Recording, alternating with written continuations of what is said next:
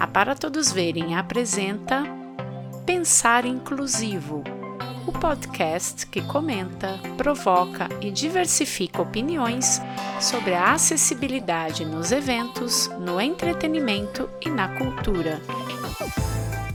Olá, eu sou o Fabrício Branqui Beltramini. Eu sou branco, tenho cabelos curtos, castanho claros com mechas grisalhas, olhos azuis, estou com óculos vermelhos, minha barba no mesmo tom que os cabelos, estou com uma camiseta polo azul.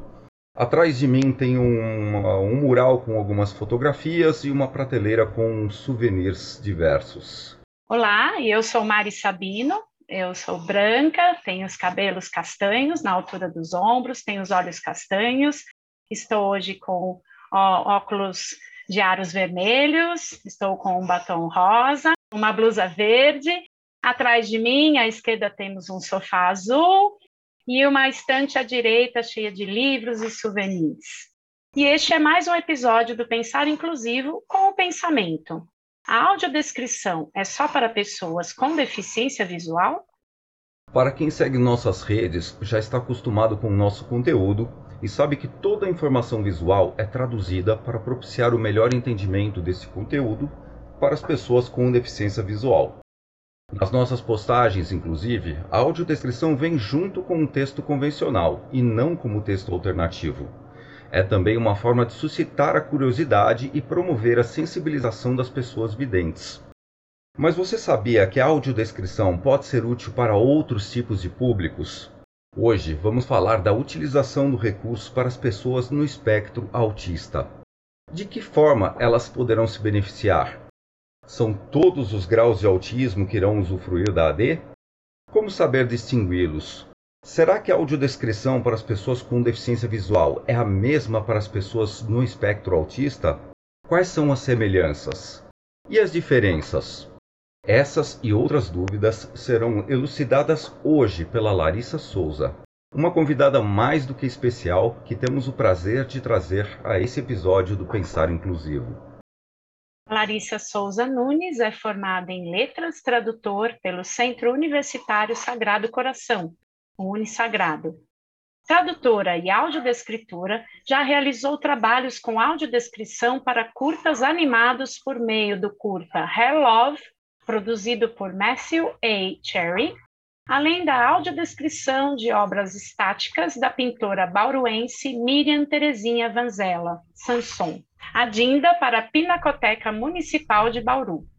Larissa também atua como pesquisadora, desenvolvendo trabalhos com foco na importância da audiodescrição para pessoas inclusas no espectro autista. Oi, Larissa, bem-vinda. Bem-vinda, Larissa. Olá, Mari. Olá, Fabrício. Muito obrigada por estar aqui, é um prazer. Eu sou uma mulher de 26 anos, estatura mediana, meu rosto é um pouquinho mais arredondado e cheinho, uso óculos com haste prata e borda também prata. Meus olhos e meus cabelos são castanhos escuros e no momento estou usando um batom nude e uma blusa em tons alaranjados. Atrás de mim há um corredor e uma parede em tom branco. É um prazer estar aqui, como disse, e espero que este podcast possa ajudar todo mundo a compreender as diversas funções e a importância da AD para o público. Certamente, obrigado, Larissa. Larissa, há bastantes incertezas do público em geral a respeito do autismo. Antes de falarmos sobre o seu projeto, vamos fazer um bate-bola rápido. O que é o autismo? O autismo ele seria uma condição genética desenvolvida geralmente na infância, a partir entre seis meses de idade a dois anos, geralmente acontece mais em meninos do que em meninas, e ela afeta a sociabilização, o cognitivo, que é, são os processos cerebrais e mentais de raciocínio, além da fala. Pode possuir três graus, que eu irei explicar mais à frente, e é, geralmente ele é tratado ao longo da vida, mas pode acontecer de ter casos como o meu, dele ser diagnosticado na fase adulta como é, aconteceu comigo, que fui diagnosticada aos 26 anos de idade.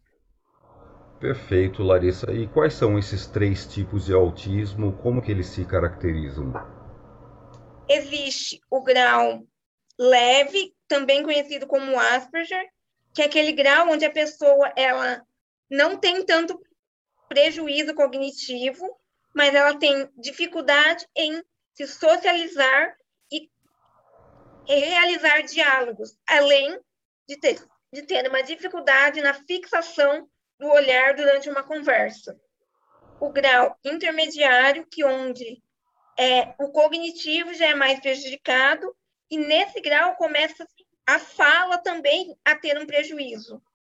E tem o grau severo, que é onde há prejuízo cognitivo, social e de fala, onde muitas das crianças e das pessoas inclusas nesse grau, eles não conseguem se comunicar de forma verbal, eles acabam utilizando a forma não verbal, através de mímicas e símbolos para tentar uma comunicação com a família, com os médicos e com a sociedade no geral.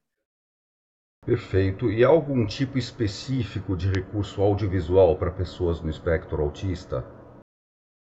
Eu considero que a audiodescrição seria fundamental para quem está no espectro autista, principalmente aqueles que estão nos graus que têm mais dificuldade cognitiva, ou seja, dificuldade de reconhecer pessoas, lugares, emoções e ironias, pois a descrição feita pelo recurso da audiodescrição auxilia as pessoas a reconhecerem melhor os lugares, é, as características das pessoas com quem ela convivem, e quando forem mencionar esses lugares e essas pessoas tempos depois, elas conseguirão, com mais detalhes, reconhecê-los, porque a audiodescrição ajuda na fixação pelo cérebro dessas características.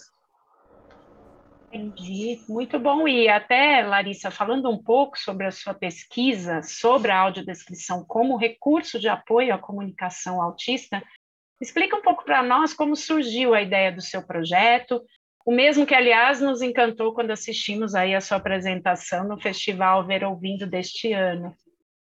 É, eu já havia feito uma faculdade é, de 2015 a 2017 na área do audiovisual, só que eu senti que aquilo que estava faltando alguma coisa. E em 2019 eu decidi dar segmento e ir para a área de letras, que é uma outra área que sempre me encanta. E aí, ao longo do processo, fui me apresentando para as pessoas, mostrando a minha condição, que na verdade não me limita em nada, mostrando que, assim, eu sou autista e que às vezes eu tenho um pouco de ansiedade, às vezes eu demoro para entender algumas coisas, e isso não impediu em nada a minha socialização. As pessoas foram me conhecendo e vendo o meu potencial. E aí eu fiquei sabendo do programa de iniciação científica do Unisagrado, que é o Centro Universitário Sagrado Coração, daqui de, da cidade de Bauru, da qual sou natural. E aí eu fiquei interessada em fazer, em realizar uma pesquisa, só que eu não sabia o tema. Conversando com uma professora, ela me disse: Olha, é, eu li esses dias atrás sobre uma pesquisa da Lívia Mota, no livro dela, Audiodescrição na Escola, Um Caminho Inclusivo, que ela fala da importância da audiodescrição para pessoas com autismo, principalmente na fase escolar. E aí ela me apresentou essa pesquisa, eu me encantei na hora, e a gente abraçou a causa, mandou o projeto para aprovação, ele foi aprovado, desenvolvemos ao longo de quase um ano a pesquisa e recentemente eu apresentei no Fórum de Iniciação Científica da universidade e aí é só, assim, a gente só teve elogios, é, todo mundo falando que é super importante esse tema, que a temática é inédita, que eu devo levar para todos os lugares e mostrar, é, assim, que é quase com esse trabalho um pedido de, olha, o autista está aqui, ele tem de ser reconhecido, ele tem ferramentas para lhe auxiliar. Não é só medicações, não é só tratamentos médicos, tem outras ferramentas em outras áreas que podem uhum. beneficiar, e a audiodescrição é uma delas. Então, através desse trabalho, a gente mostra que é, a audiodescrição aliado aos tratamentos médicos vão ajudar e muito o autista a se desenvolver e levar uma vida o mais normal possível. Não, é incrível, é uma iniciativa muito interessante. Parabéns, acima de tudo, parabéns. Realmente tem que colocar aí para todo mundo saber, colocar no radar das pessoas que estão buscando também mais informações, né, até sobre essa comunicação importante. E aí, é, é, esse aspecto observado sobre a audiodescrição, ele, ele tem que ser continuado na sua pesquisa. Como que você pretende fazer isso? Você mencionou até que sugeriram que você divulgue, mas além de divulgar, você vai estender essa pesquisa? O que, que você está pensando aí nos próximos passos? É, eu penso em quando eu for fazer o meu mestrado, continuar nessa linha de audiodescrição, uhum. principalmente Legal. para o público autista, é, buscar novos recursos de complementação da audiodescrição. Estou é, sempre é, atenta a eventos de audiodescrição, a as novidades do mercado para inserir nessa minha futura pesquisa. Pretendo divulgar sempre que eu puder o meu trabalho em eventos, em fóruns, jornadas e pretendo é, seguir a carreira como audiodescritora com o foco no, no autismo tanto no audiovisual quanto levar o recurso para a sala de aula para os professores assistentes que trabalham especificamente com a pessoa com autismo. Muito bom, inclusive nós já agradecemos desde já a sua participação futura e em breve como colaboradora no Planeta D. Estamos aguardando agora, então, que você já anunciou que vai seguir carreira como audiodescritora dentro da tradução. Muito legal. Larissa, em audiodescrição, nós aprendemos desde a primeira aula a exercitar o distanciamento crítico, principalmente o não julgamento. Essa é uma premissa que a gente tem para não incorrermos na inferência. Nós devemos passar somente as informações pertinentes ao conteúdo de forma a propiciar o entendimento do enredo. De uma outra forma, há alguns tipos de informações que seriam chamadas inferências pelas pessoas com deficiência visual mas que seriam de grande valia para o entendimento das pessoas no espectro autista. Quais são essas informações? Quais delas você destacaria? É, é, quando tem um objeto, por exemplo, mostrar a textura do objeto, é mostrar o for, é, é descrever o formato, é, como eu disse, a textura, descrever a cor, descrever para que ele serve, porque isso vai ajudar a pessoa a assimilar. Por exemplo, isso é uma caneta pequena de tubo transparente ver, na cor vermelha. Ela serve para escrevermos, geralmente utilizada também para correções de avaliações na escola. Assim, inserir esses objetos e essas características, essas descrições dentro de coisas do cotidiano tá. do autista. Porque assim, estando dentro do cotidiano, ele vai perceber, ah, isso é para isso, ele vai gravar mais fácil. Assim, tá. por exemplo, é, é, assim, uma pessoa, por exemplo, esta é minha mãe, minha mãe é de estatura mediana, cabelos vermelhos, pele clara, lábios finos e olhos castanhos. Ela tem um corpo mais cheinho e geralmente veste roupas mais confortáveis e tons claros. Se falar assim de pessoas e de lugares que os assim lugares e objetos que esse autista está inserido, é mais fácil para ele. Ele vai gravar melhor, assim, se descrever os lugares por onde ele passar, ele vai gravar melhor. A descrição e de forma constante ajuda na fixação do conteúdo através do cérebro. Perfeito. E demais entendimentos, por exemplo, piadas, ironias, isso também vem a, ajudar a pessoa no espectro autista? Com certeza. É, eu posso até citar um trabalho super relevante feito com é, tirinhas de quadrinhos e, assim, coisas do cotidiano feito pelo Maurício de Souza. Uhum. Ele criou o personagem André, que é um autista de 4, 5 anos de idade, e todas as linhas dele são voltadas para coisas do cotidiano, para, assim, às vezes, essas metáforas, essas piadas que acontecem no dia a dia e a criança não entende. Por exemplo, tem uma que ele está jogando bola com o Cebolinha e ele precisa ir ao banheiro. O Cebolinha fala, vai num pé e volta no outro. Ele entende ao pé da letra. Se isso for descrito de uma forma mais clara, tipo, vai rápido, não demora muito, ele vai entender melhor. E depois, se explicarem para ele que esse vai rápido não demora muito, também pode ser dito como vai num pé e volta no outro, é mais fácil. Porque no final da tirinha, ele está indo para o banheiro pulando com o pé direito e ele volta pulando com o pé esquerdo. Porque ele entende assim que é ao pé da letra. Então, essas coisas de. É que o autista leva tudo ao pé da letra, às vezes ele não consegue discernir. Quando a pessoa está feliz, triste, se ela está brincando com você ou se ela está falando a verdade. Então, às vezes, o que pode ser uma brincadeira e assim, não vai fazer mal nenhum, o autista leva a sério e acaba ficando chateado com a pessoa que fez a brincadeira. Então, isso ajudaria bastante a desenrolar esses nós que formam com essas piadas, os sarcasmos, essas linguagens de humor que é muito difícil, às vezes, para a gente entender, que a gente precisa ficar perguntando. Explica, mas explica de uma outra forma que eu possa entender. Não, perfeito, excelentes exemplos. E você acha que essas informações que atendem o público com deficiência visual, somadas às informações que atendem o público no espectro autista, elas podem coexistir? Sim, com certeza. Inclusive, o trabalho de um consultor deficiente visual aliado a um consultor autista, eles se somam. Por quê?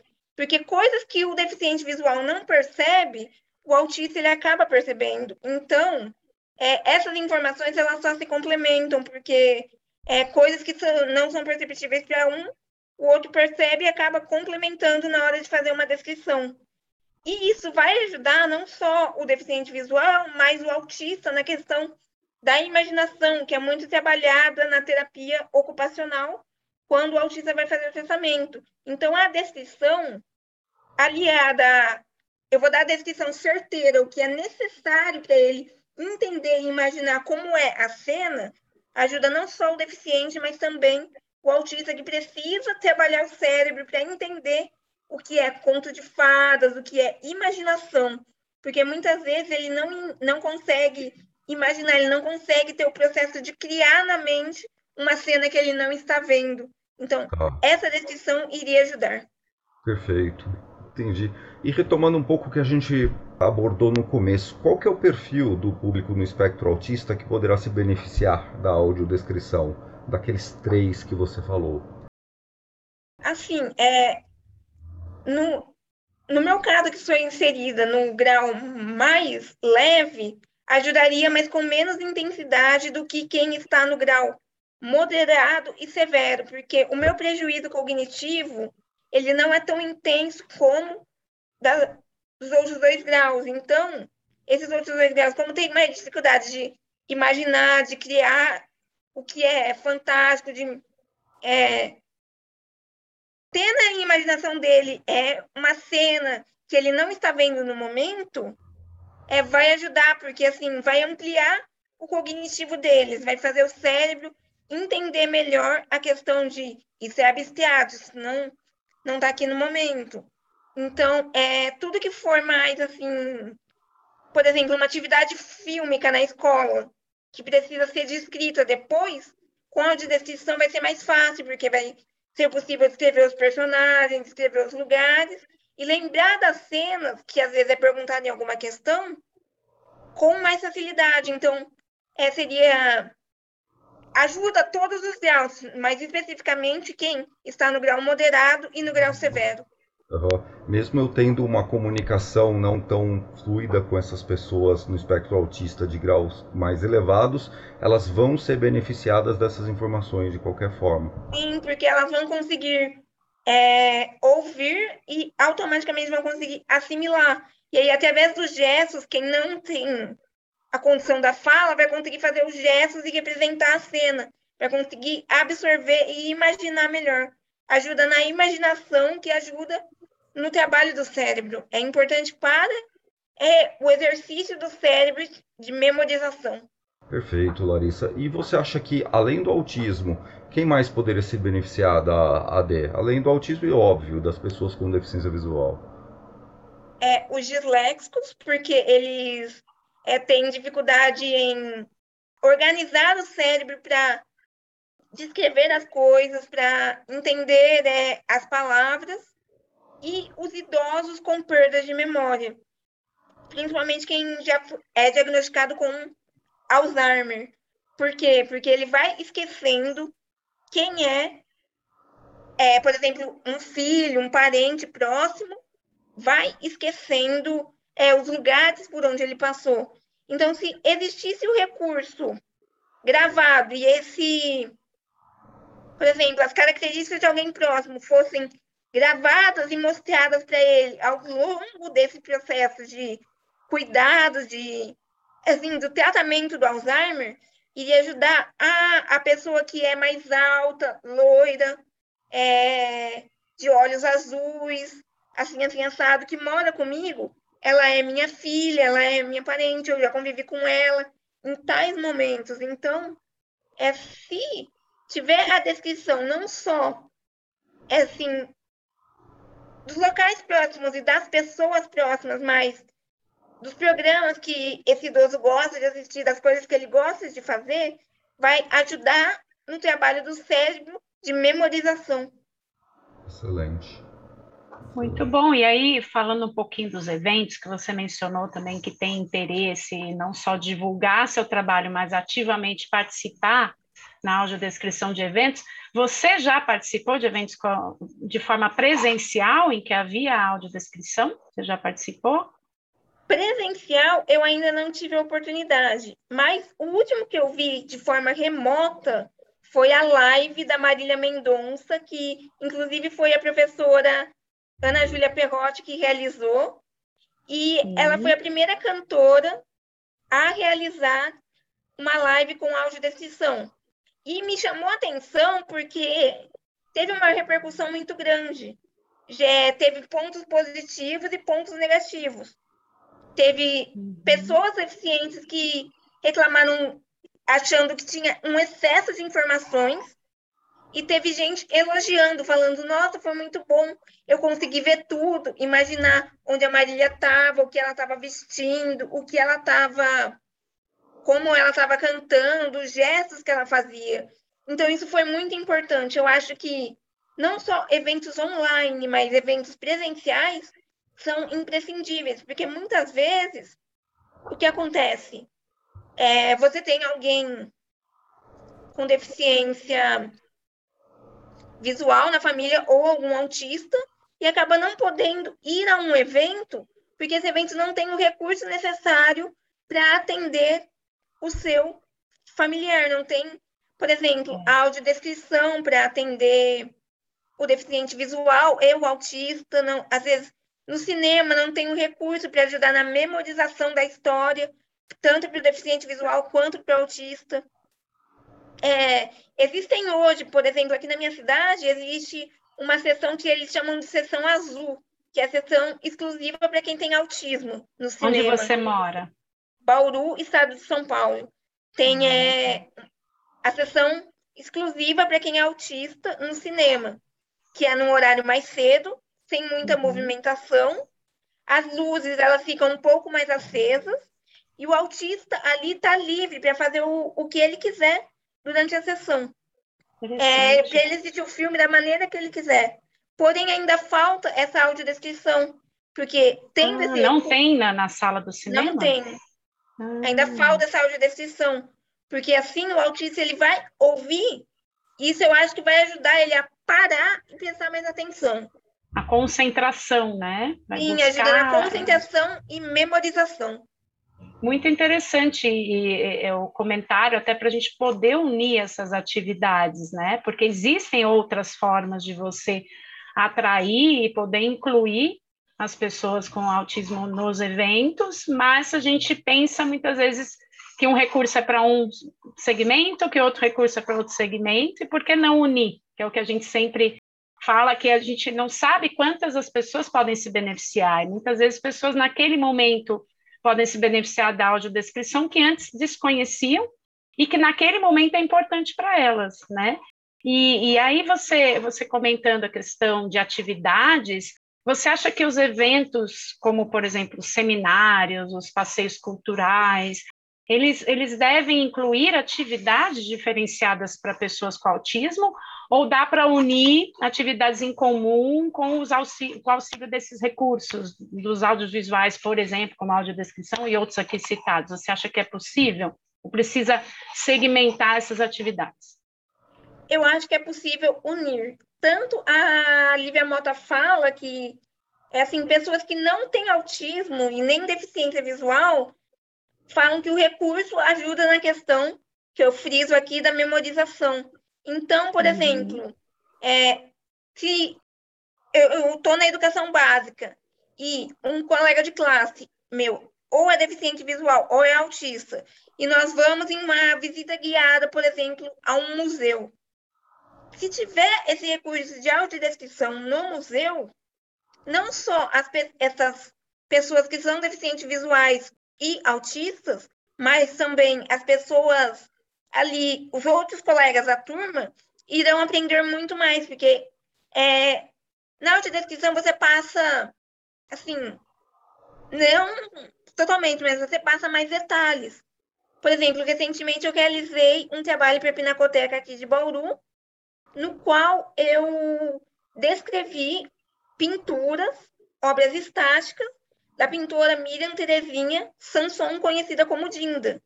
E eram obras que tinham vários detalhes. Então, você tem que falar: ó, oh, esse quadro é feito de tinta óleo, ele tem as seguintes dimensões, foi feito no seguinte ano e é de tal segmento. Ela era uma pintora de arte naive, que é uma arte sem muitas regras. Então, na hora que você ia descrever, você tinha lá que olhar por onde eu começo? Eu começo da parte superior e vou para inferior ou eu faço ao contrário, vou do inferior para superior, vou da direita para a esquerda, da esquerda para a direita, ou seja, é preciso ter um padrão para que a pessoa consiga ir construindo a imagem na mente.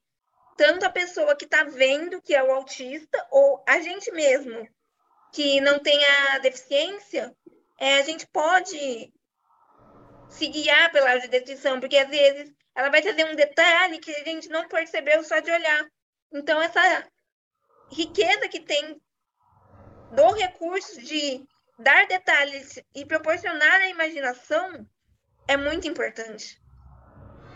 Excelente, Larissa. E com essas informações nós encerramos esse capítulo do podcast. Agradecemos por tantas informações valiosas e explicar como a AD pode ser interessante para outros públicos expandir ainda mais o universo de recursos de acessibilidade. Eu que agradeço, muito obrigada, Mari, muito obrigada, Fabrício, pelo convite. Eu estou à disposição para o que vocês precisarem. Irei ampliar o meu trabalho, é, discutir mais, porque eu acho que é uma temática nova e deve ser levada.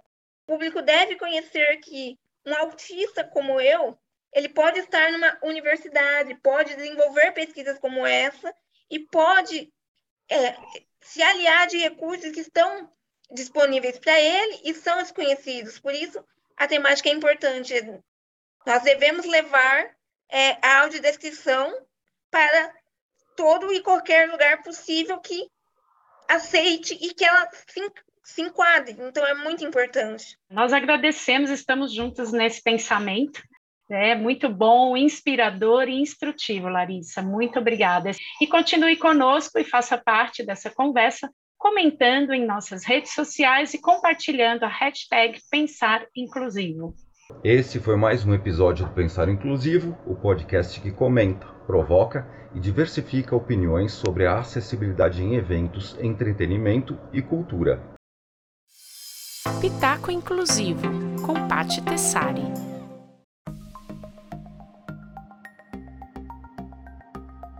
Dois de abril, data instituída em 2007 pela Organização das Nações Unidas, a ONU, como Dia Mundial de Conscientização do Autismo. O transtorno de espectro autista engloba diversas condições que afetam, em vários graus, o comportamento, a comunicação e a capacidade de interação dos indivíduos. Embora não haja cura, o diagnóstico precoce do autismo, ainda na infância, contribui para que as crianças possam se desenvolver de maneira adequada. Filmes e séries são veículos de conscientização de que subestimar uma pessoa autista é algo completamente inadequado, pois é possível sim desenvolver todo o potencial da criança e manter o equilíbrio do núcleo familiar. Que tal conhecer algumas que falam sobre o tema? Vou começar com duas séries que têm audiodescrição. A primeira é The Good Doctor. Trata-se de um drama médico que já está na sua quarta temporada. Sean Murphy é um jovem médico autista que passa a trabalhar como cirurgião em um renomado hospital. Enquanto usa seus talentos para salvar vidas, ele precisa a todo momento provar sua capacidade. A segunda série que eu indico é O Amor no Espectro. Narra a história de solteiros que querem se relacionar e buscam ajuda para encontrar o par perfeito. O formato leve desse documentário, com cenas reais e depoimentos, mostram cada etapa do processo de interação social de cada um do espectro autista, desde o momento que decidem se relacionar, conversam com um profissional que dá dicas de como agir no primeiro encontro, até o momento do encontro efetivamente e depois como se sentiram a respeito, se estão com expectativas de um segundo encontro ou não. Série Atypical é uma série britânica que estreou em 2017 que já tem três temporadas. Sam é um adolescente com autismo. Ele narra sua história quando decide arrumar uma namorada. A produção trata o autismo de forma sensível e bem-humorada, retratando tanto o ponto de vista do protagonista quanto de sua família. Agora, vamos aos filmes. O primeiro, ele tem audiodescrição disponível. É o documentário brasileiro Estimados Autistas, que fala sobre o diagnóstico tardio de autistas adultos, como é conviver sem uma definição e o que muda após a confirmação. O filme foi inteiramente gravado em 2020, durante a pandemia, e conta também com a experiência pessoal do diretor, Cristiano de Oliveira.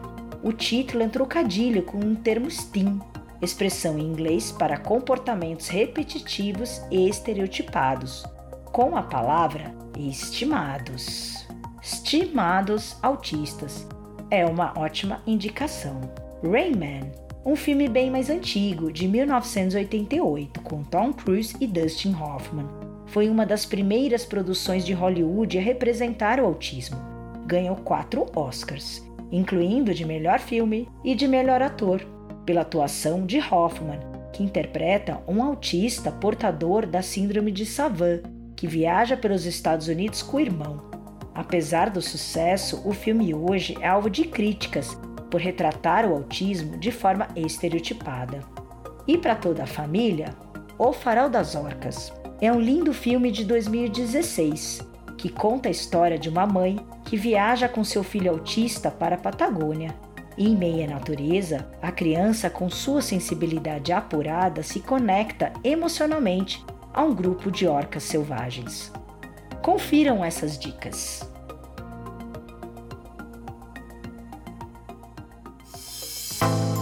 O Pensar Inclusivo é mais uma produção da Para Todos Verem Soluções em Acessibilidade. Acompanhe as nossas atividades e outras entrevistas em www.paratodosverem.com.br. Também pelas redes sociais.